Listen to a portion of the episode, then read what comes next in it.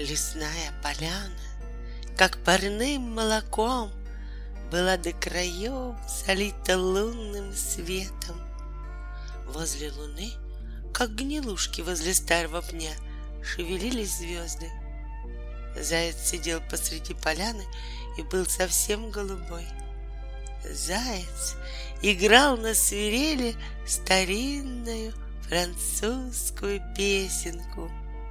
Ля-ля-ля-ля, мурлыкала свирель, и старый облезлый филин улыбался.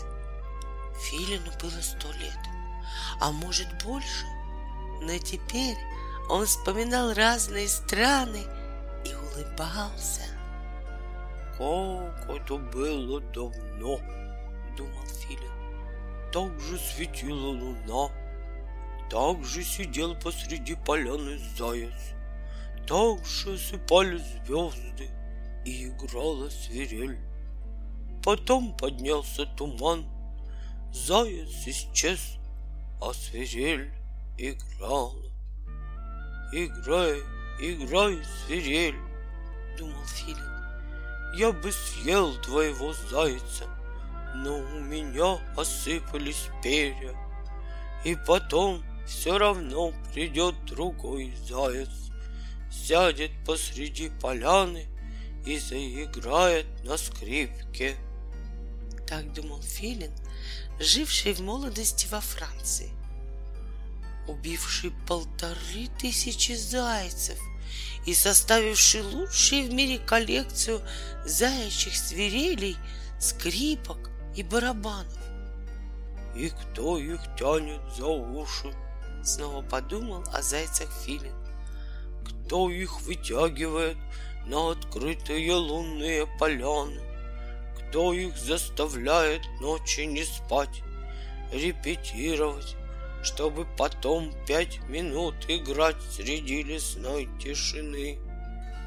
Ля-ля, лю-лю, пела свирель. И заяц поголубел до того, что у него стали прозрачными уши.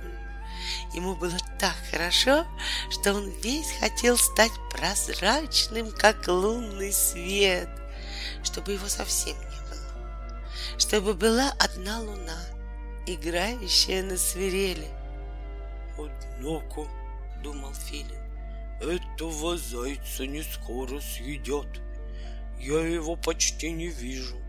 Знать много он репетировал, коль может так уйти в свирель, что из нее торчат одни его уши.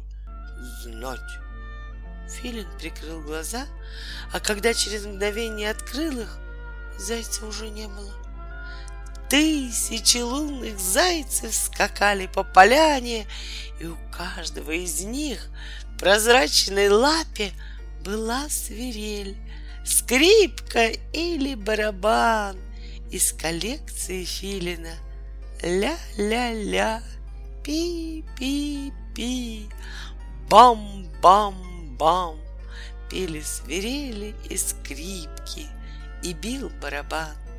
И каждый прозрачный заяц на своем прозрачном инструменте играл старому филину старинную французскую песенку.